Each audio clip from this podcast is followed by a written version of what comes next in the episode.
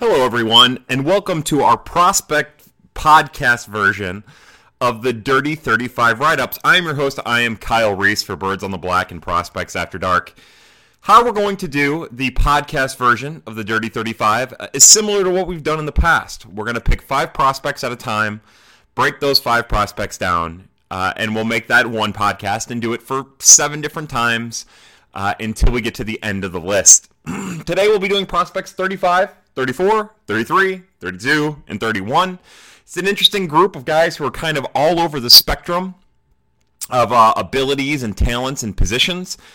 And I, uh, I, I, guess there's really no reason to waste any more time. We should probably just get into it. I, I guess this comes with the warning that these five guys, I always think of prospects 35 through 31 as kind of like a misfit group, uh, a, a group that deserves mentioning, but probably doesn't deserve a whole lot of extra attention. Uh, although, of course, if you go and you read the articles and you look at the gifts, you'll see that I, I try to give them as much attention as I possibly can.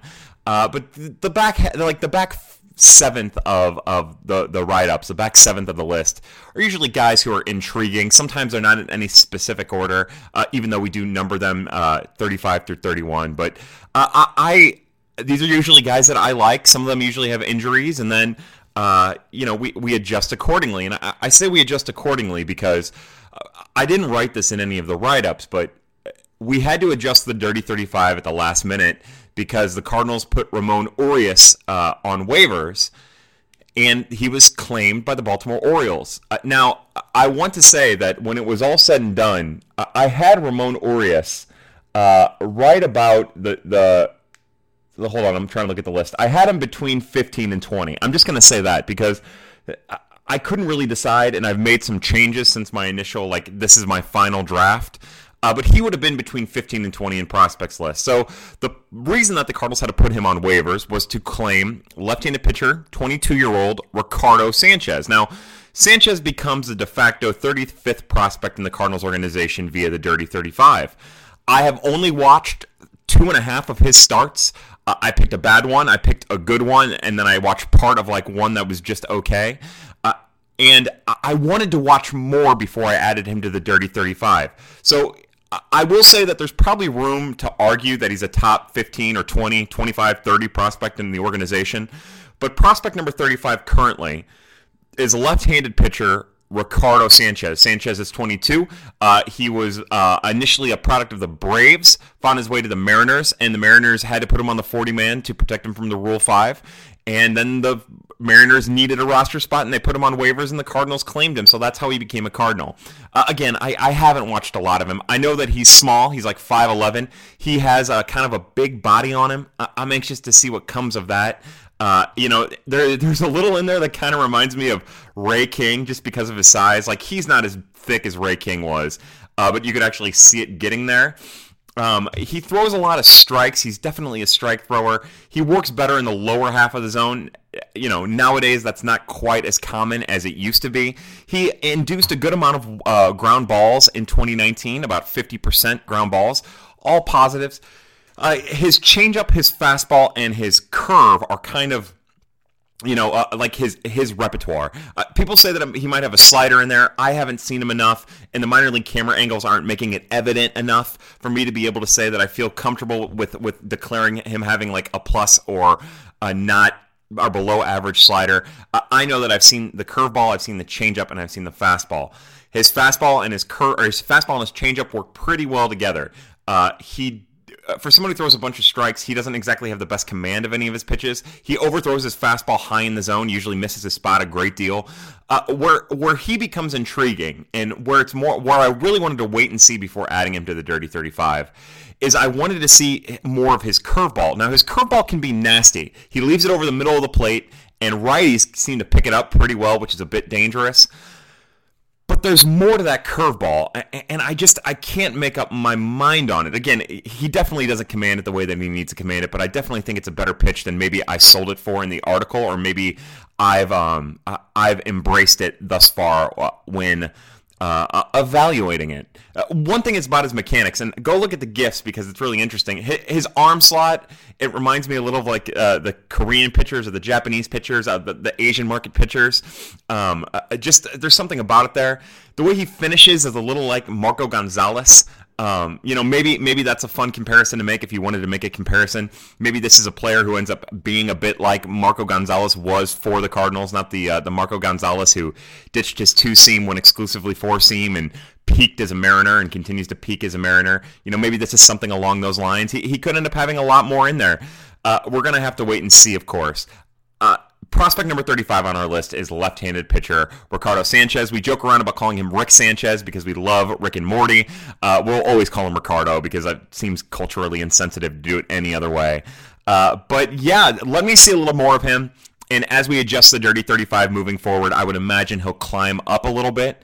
Uh, as I mentioned at the end of the article, now he's 22 now. He'll be 23 uh, uh, at the end of the season, or at, by the opening day, or whatever.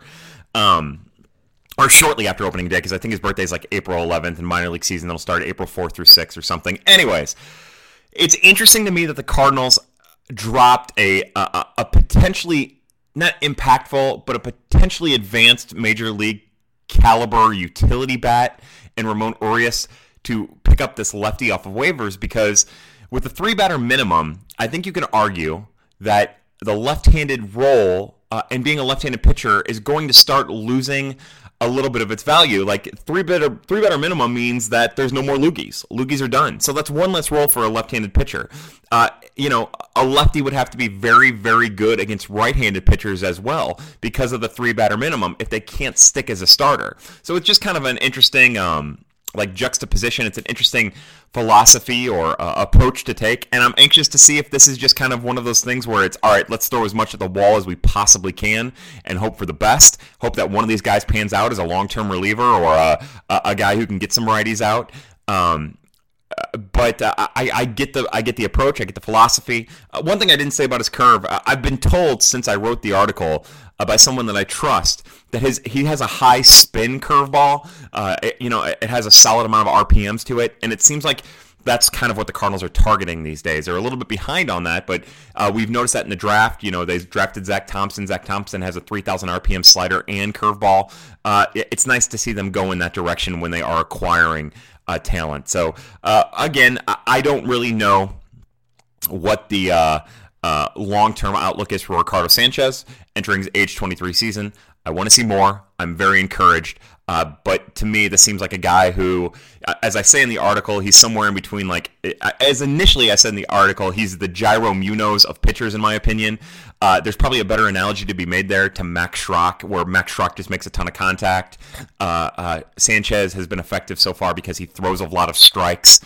Um, I think at most, just a little bit I've watched. Like I said, you're talking about uh, uh, minor league version of Tim Cooney maybe the major league version of Marco Gonzalez if everything goes according to plan.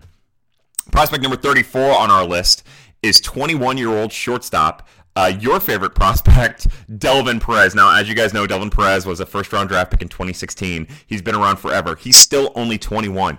Uh, he just turned 21 in December, so he's not like knocking on 22's door.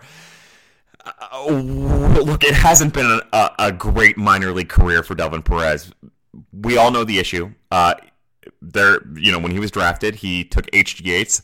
HGH tested positive, and uh, that's why the Cardinals got him at 20, wherever they got him. I, I don't remember right now, 21 or 23. Uh, I have 21 in my mind because that's where the Cardinals draft in 2020, and now I can't think because uh, I'm stupid, really.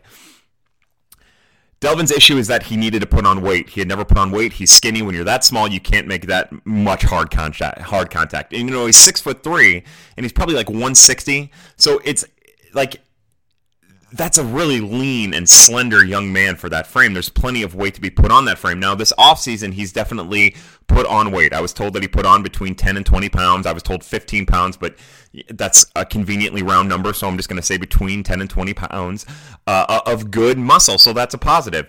Uh, the two areas that we have definitely seen consistent improvement with Delvin Perez is his ability to run the bases and the ability to play defense at short. Now, you'll see the errors, you'll see the fielding percentage, and you'll think, oh, uh, he had a down year, like he's taking steps back defensively at short. I, I don't think so. You know, I watched a lot of him at short this year, and I, I think some of those, you know how it can be. Look, uh, looking at minor league stats, especially defensively, uh, it, it's it's tough. It's really tough because you know as bad as the major league uh, scores are at major league stadiums, it's even worse in the minor leagues, and that's just that's just how it works. You know, I don't mean that to bash on the minor leagues, you know, game score, but that's just how it works.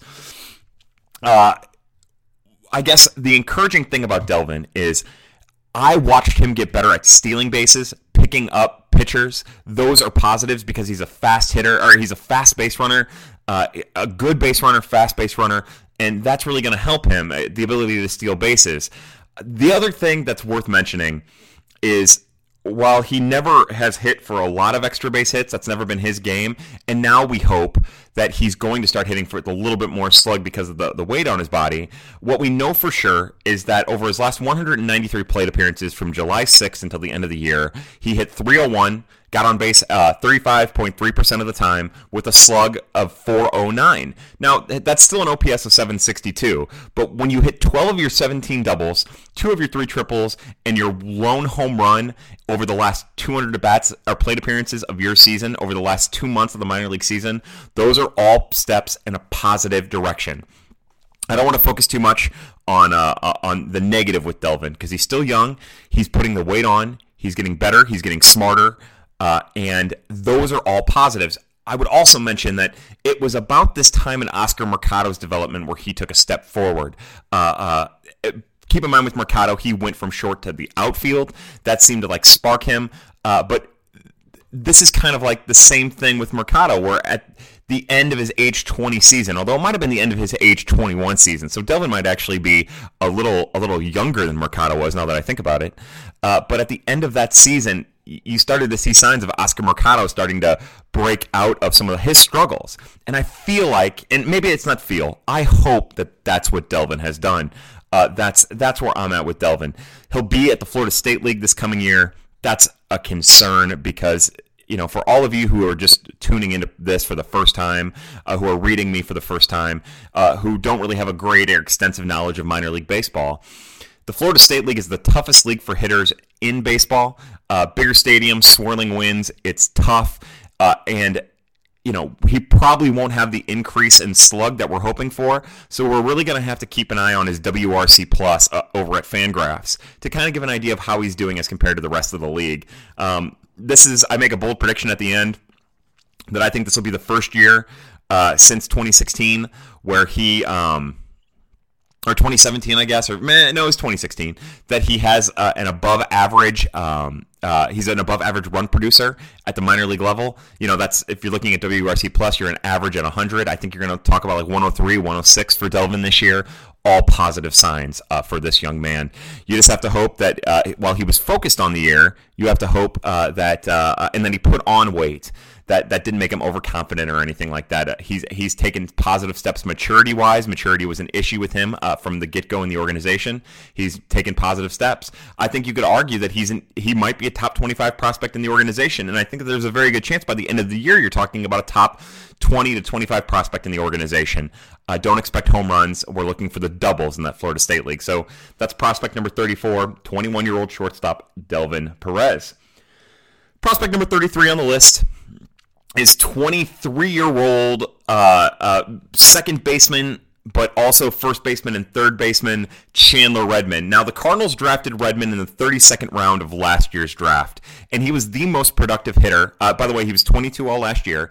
Uh, he was the most productive hitter in the Johnson City lineup. He had 12 home runs, uh, walked 12% of the time, struck out a high 26% of the time, but he slashed 287, 382, 552 on the season with 12 additional doubles.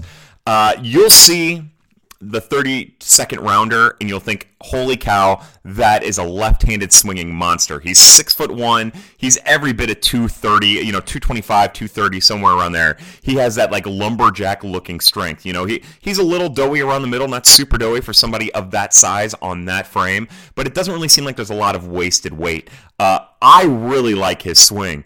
He he does a lot with it. You know, he'll go down and get a pitch and, and have that beautiful launch angle that you want.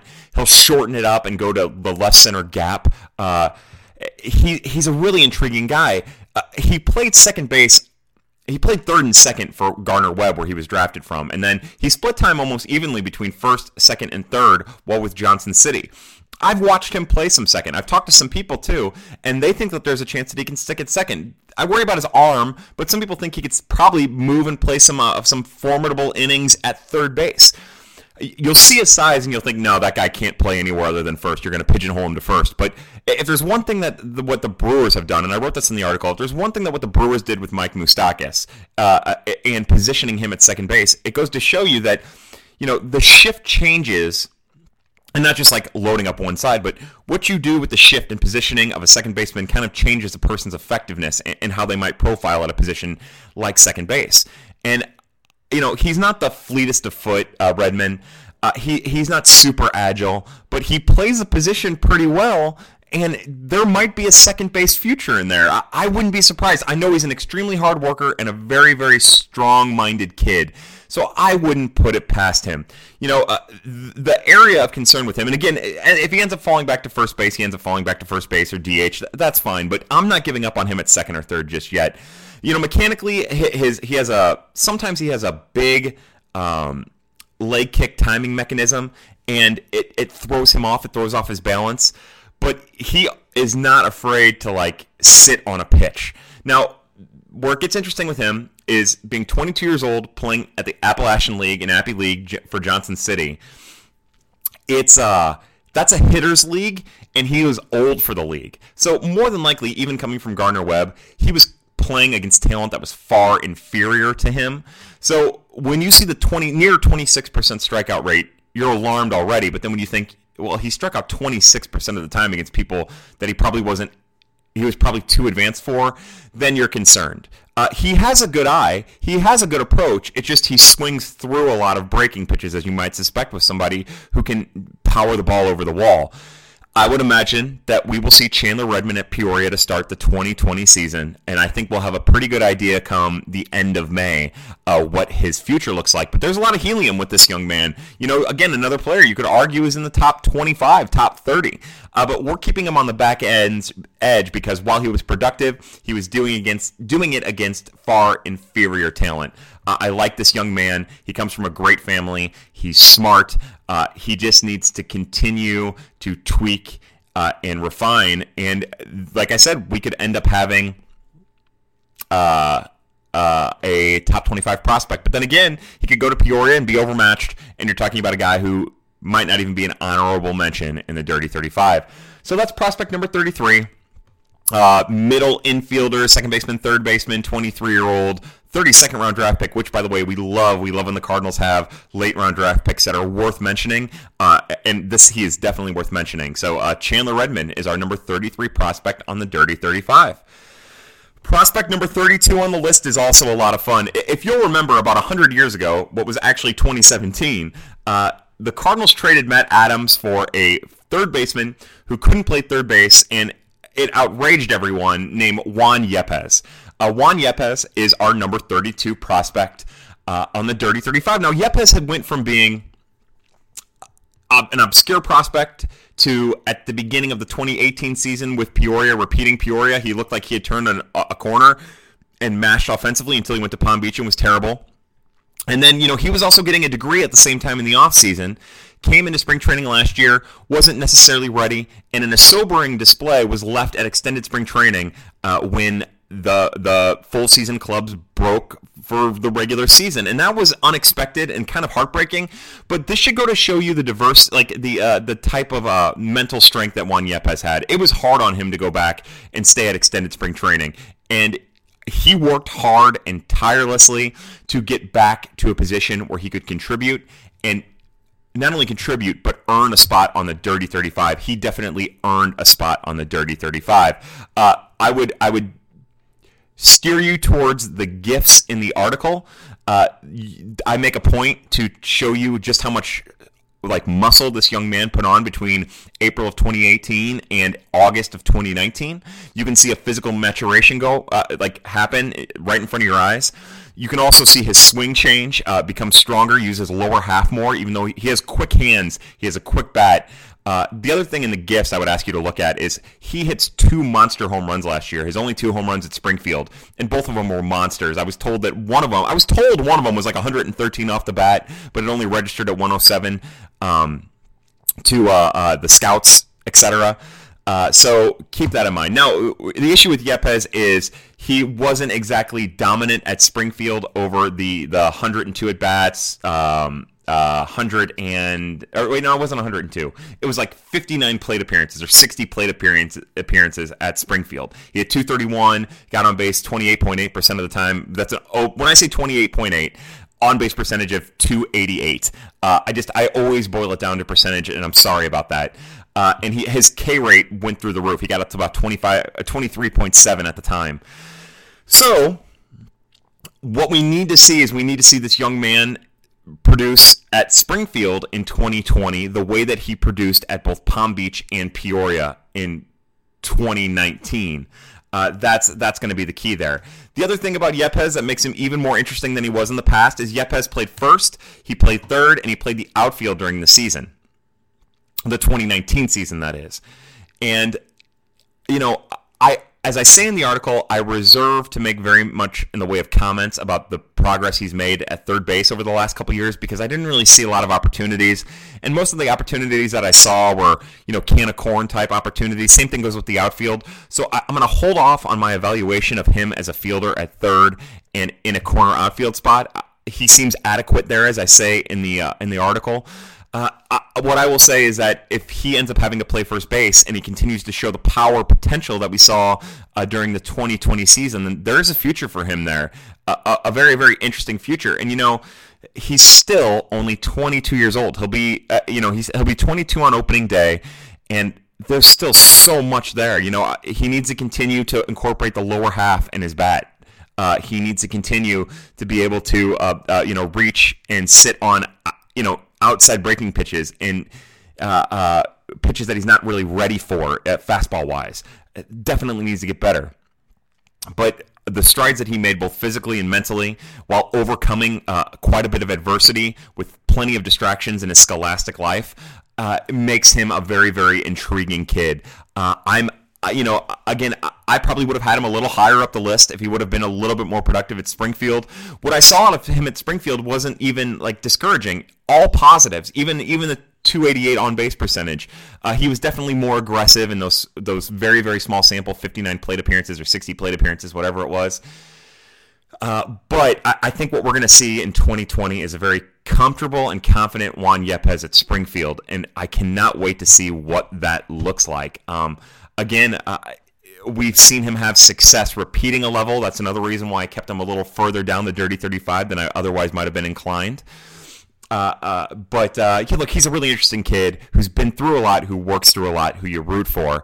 And if he can continue to progress defensively at third in the outfield, then he becomes a legitimate major league option in some capacity, as long as he continues to refine his approach to match that muscle that he's put on uh, that makes him a more intriguing hitter than he was a year, just, I mean, even a year ago at the end of the 2018 season. So uh, that's prospect number 32, becoming a utility player at first, third in the outfield, 22 year old Juan Yepez. Which brings us to the last prospect that we're going to cover on this particular podcast. Uh, third baseman, Evan Mendoza. Now, all you guys know Mendoza is one of my favorite prospects. Uh, I have a whiteboard on my wall that I'm staring at right now. And for the preseason last year, he's 31 this year. The preseason last year, I had Evan Mendoza as prospect number 13. So that's a hell of a fall for a young man. Uh, what we saw in 2019 out of him is a too defensive of a hitter at the double A level and the triple A because he spent a little time at triple A. But the, the problem with a kid like Evan Mendoza sometimes is he's such a good defensive hitter. He's so good with two strikes that sometimes his natural inclination is to hit defensive, not to hit uh, aggressive. And I feel like just going back and watching a lot of his at bats. Now, his season ended in June. Uh, uh, he had a season ending injury in June, had surgery this offseason. I, I think it's a hamstring. I'm not 100% sure. He's ready to go at the start of the 2020 season, full bore, so that's a positive. Uh, but I, I feel like he he was always trying to be defensive. Like there was no aggression in his swing, and I think it's part of the reason why he only hit one home run. And you know, I think it was uh, like ten doubles or eight doubles and 206 at bats, or something like that, 200, somewhere around there. He, we'll just say in like 210 at bats, he had 10 doubles or 10 extra base hits, I think is what it was. Uh, he has a really interesting like because he's so good with two with two strikes and because he's such a defensive hitter, he has this amazing ability to get on like once a game. He he he, he got on his on base percentage was like 305 in 2019, but he was on base in like 80% of his games. And it's because he he works counts. He he takes pitches. You know, a part of me wondered if his offensive struggle and you know being defensive was a result of him moving to first base and playing a lot of first base. About half of his starts, half of his uh, reps came at first base in 2019. I hate that because that really zaps uh, his his value because his value is tied into his ability to play defense at third base. Uh, uh, but anyways, I wondered if like the move to first had like an offensive impact on him. Uh, we'll wait and see how that all played out. Uh, I hated that he was at first. I hope the Cardinals don't do it, or if they do it, it's at a very, very minimal. The rumor is that he's been working out a, a great deal at shortstop in spring training. And if that's the case, then this young man, who I view as the best defensive third baseman in the organization that has a chance of making a major league debut, uh, and if he can play adequate shortstop uh, to pair with playing an adequate third base, then the Cardinals are in great shape. He's in great shape because with his skill set, hitting at that makes him the next Greg Garcia at the very least. At the very least, although he's a right-handed swinger and Garcia was a lefty, you know, like that's that would end up being his floor in my opinion. Uh, I cannot stress enough how good of a defensive third baseman he is. He has a great arm. He has great agility. He can get to anything. He can make any play. Uh, he has played short at the minor league level, and he really struggled there. It just didn't look comfortable. But he's had an off season since being healthy to work on it. He's actually working on it. He wasn't thrown into the fire. It wasn't like an hour and a half before game time. They're like, "All right, you're going to play short today." And he's like, "All right, I'm going to do it." Uh, he's been prepared for it. He's been prepping for it, and I think he's going to show better than he did the last time he was given a chance to play short. I don't know if it's going to be anything positive. Like I said, I think about rookie season level Paul DeJong. Like if he can just hit rookie season level Paul DeJong, then the Cardinals have something there. Pardon me. Pardon me. And of course, he's going to need to continue to to, to refine his approach, uh, not swing so defensively, and get more aggressive. Uh, he's a good enough hitter that he can get more aggressive. I will stand by that this is a young man who can be back up in the top 15 of the Dirty 35. And if he starts to hit the way that I know he's capable of, the way that he showed at both Palm Beach and NC State, uh, while continuing to provide good defense on the left side of the infield, ignoring the right side of the infield, then Evan Mendoza is going to fly up this list. I'm going to be aggressive with moving him up the list or moving him down the list. Uh, he's 23 now and there really isn't a whole lot more room to waste with, with Evan Mendoza. I, am pulling for this kid. I like this kid a lot. Uh, he he's a community guy too. Like he loves being involved in the community. He does great community service. Uh, he's a very very smart and intelligent kid who understands hitting and understands the, uh, uh the the responsibilities of being a baseball player both on and off the field. Uh, he just has all of those intangibles. Uh, and NC State breeds that. Not to say that he wouldn't be that anyways, but NC State breeds that. I, I like his swing. I just want to see him be more aggressive and, and, and, be more comfortable with his ability to hit than what I saw in 2019. Uh, and that is prospect number 31, shortstop, third baseman. Uh, uh, potentially first baseman, and I would imagine I wouldn't be surprised to see him get some time in the outfield. 23 year old Evan Mendoza. Now, that is the end of that section of the Dirty 35. Again, to go over it, Prospects 35 is uh, Ricardo Rick Sanchez, left-handed pitcher. Prospect number 34 is shortstop Delvin Perez. Prospect number 33 is second baseman slash first baseman slash third baseman uh, Chandler Redmond. Prospect number 32 is first baseman slash third baseman slash outfielder Juan Yepez. And prospect number 31 is third baseman slash first baseman slash shortstop Evan Mendoza. And it's fun that we get to end that because other than um, Ricardo Sanchez and Delvin Perez, the last three guys that we've talked about go to uh, emphasize something that we've talked about a lot on Prospects After Dark and also on other podcasts that the Cardinals are working tirelessly, as are every other major organization when you go and look at it, to create as many utility type players as possible. Uh, players are more athletic now than they've ever been, and they're more capable of doing that. And, and we're seeing that. And prospects 33 through 31 are going to fit that mold, and you just hope for the best. Uh, it's a really interesting and fun group of players. So that is our podcast for the top uh, uh, for prospects 35 through 31 on the Dirty 35. Now, after we get through prospects 30 through 26, we'll have another uh, podcast for you. You can go to Birds on the Black and you can read all of these articles along with amazing player projections from Ben Cerruti. When the games get started, the best game recaps from Stu Styles, chirps from Tara Wellman and, and Alex Crisafulli, which is a great podcast. Uh, Nicholas Childress, and then the the the the, the mensch of all menches, Cardinals gifts uh, as as the the mensch of all menches, as a matter of fact along with Zach Gifford doing amazing Zach Gifford stuff that's more intelligent for me to understand. Uh, so stick to Birds on the Black because we got it where you want it. Uh, other than that, family, uh, if you listen to this, you're part of the resistance. If you've been reading the Dirty 35, you're part of the resistance. Uh, check us out at Prospects After Dark. Uh, and as always, we'll talk to you soon with Pad and also Dirty 35 podcasts. And uh, happy hunting, family.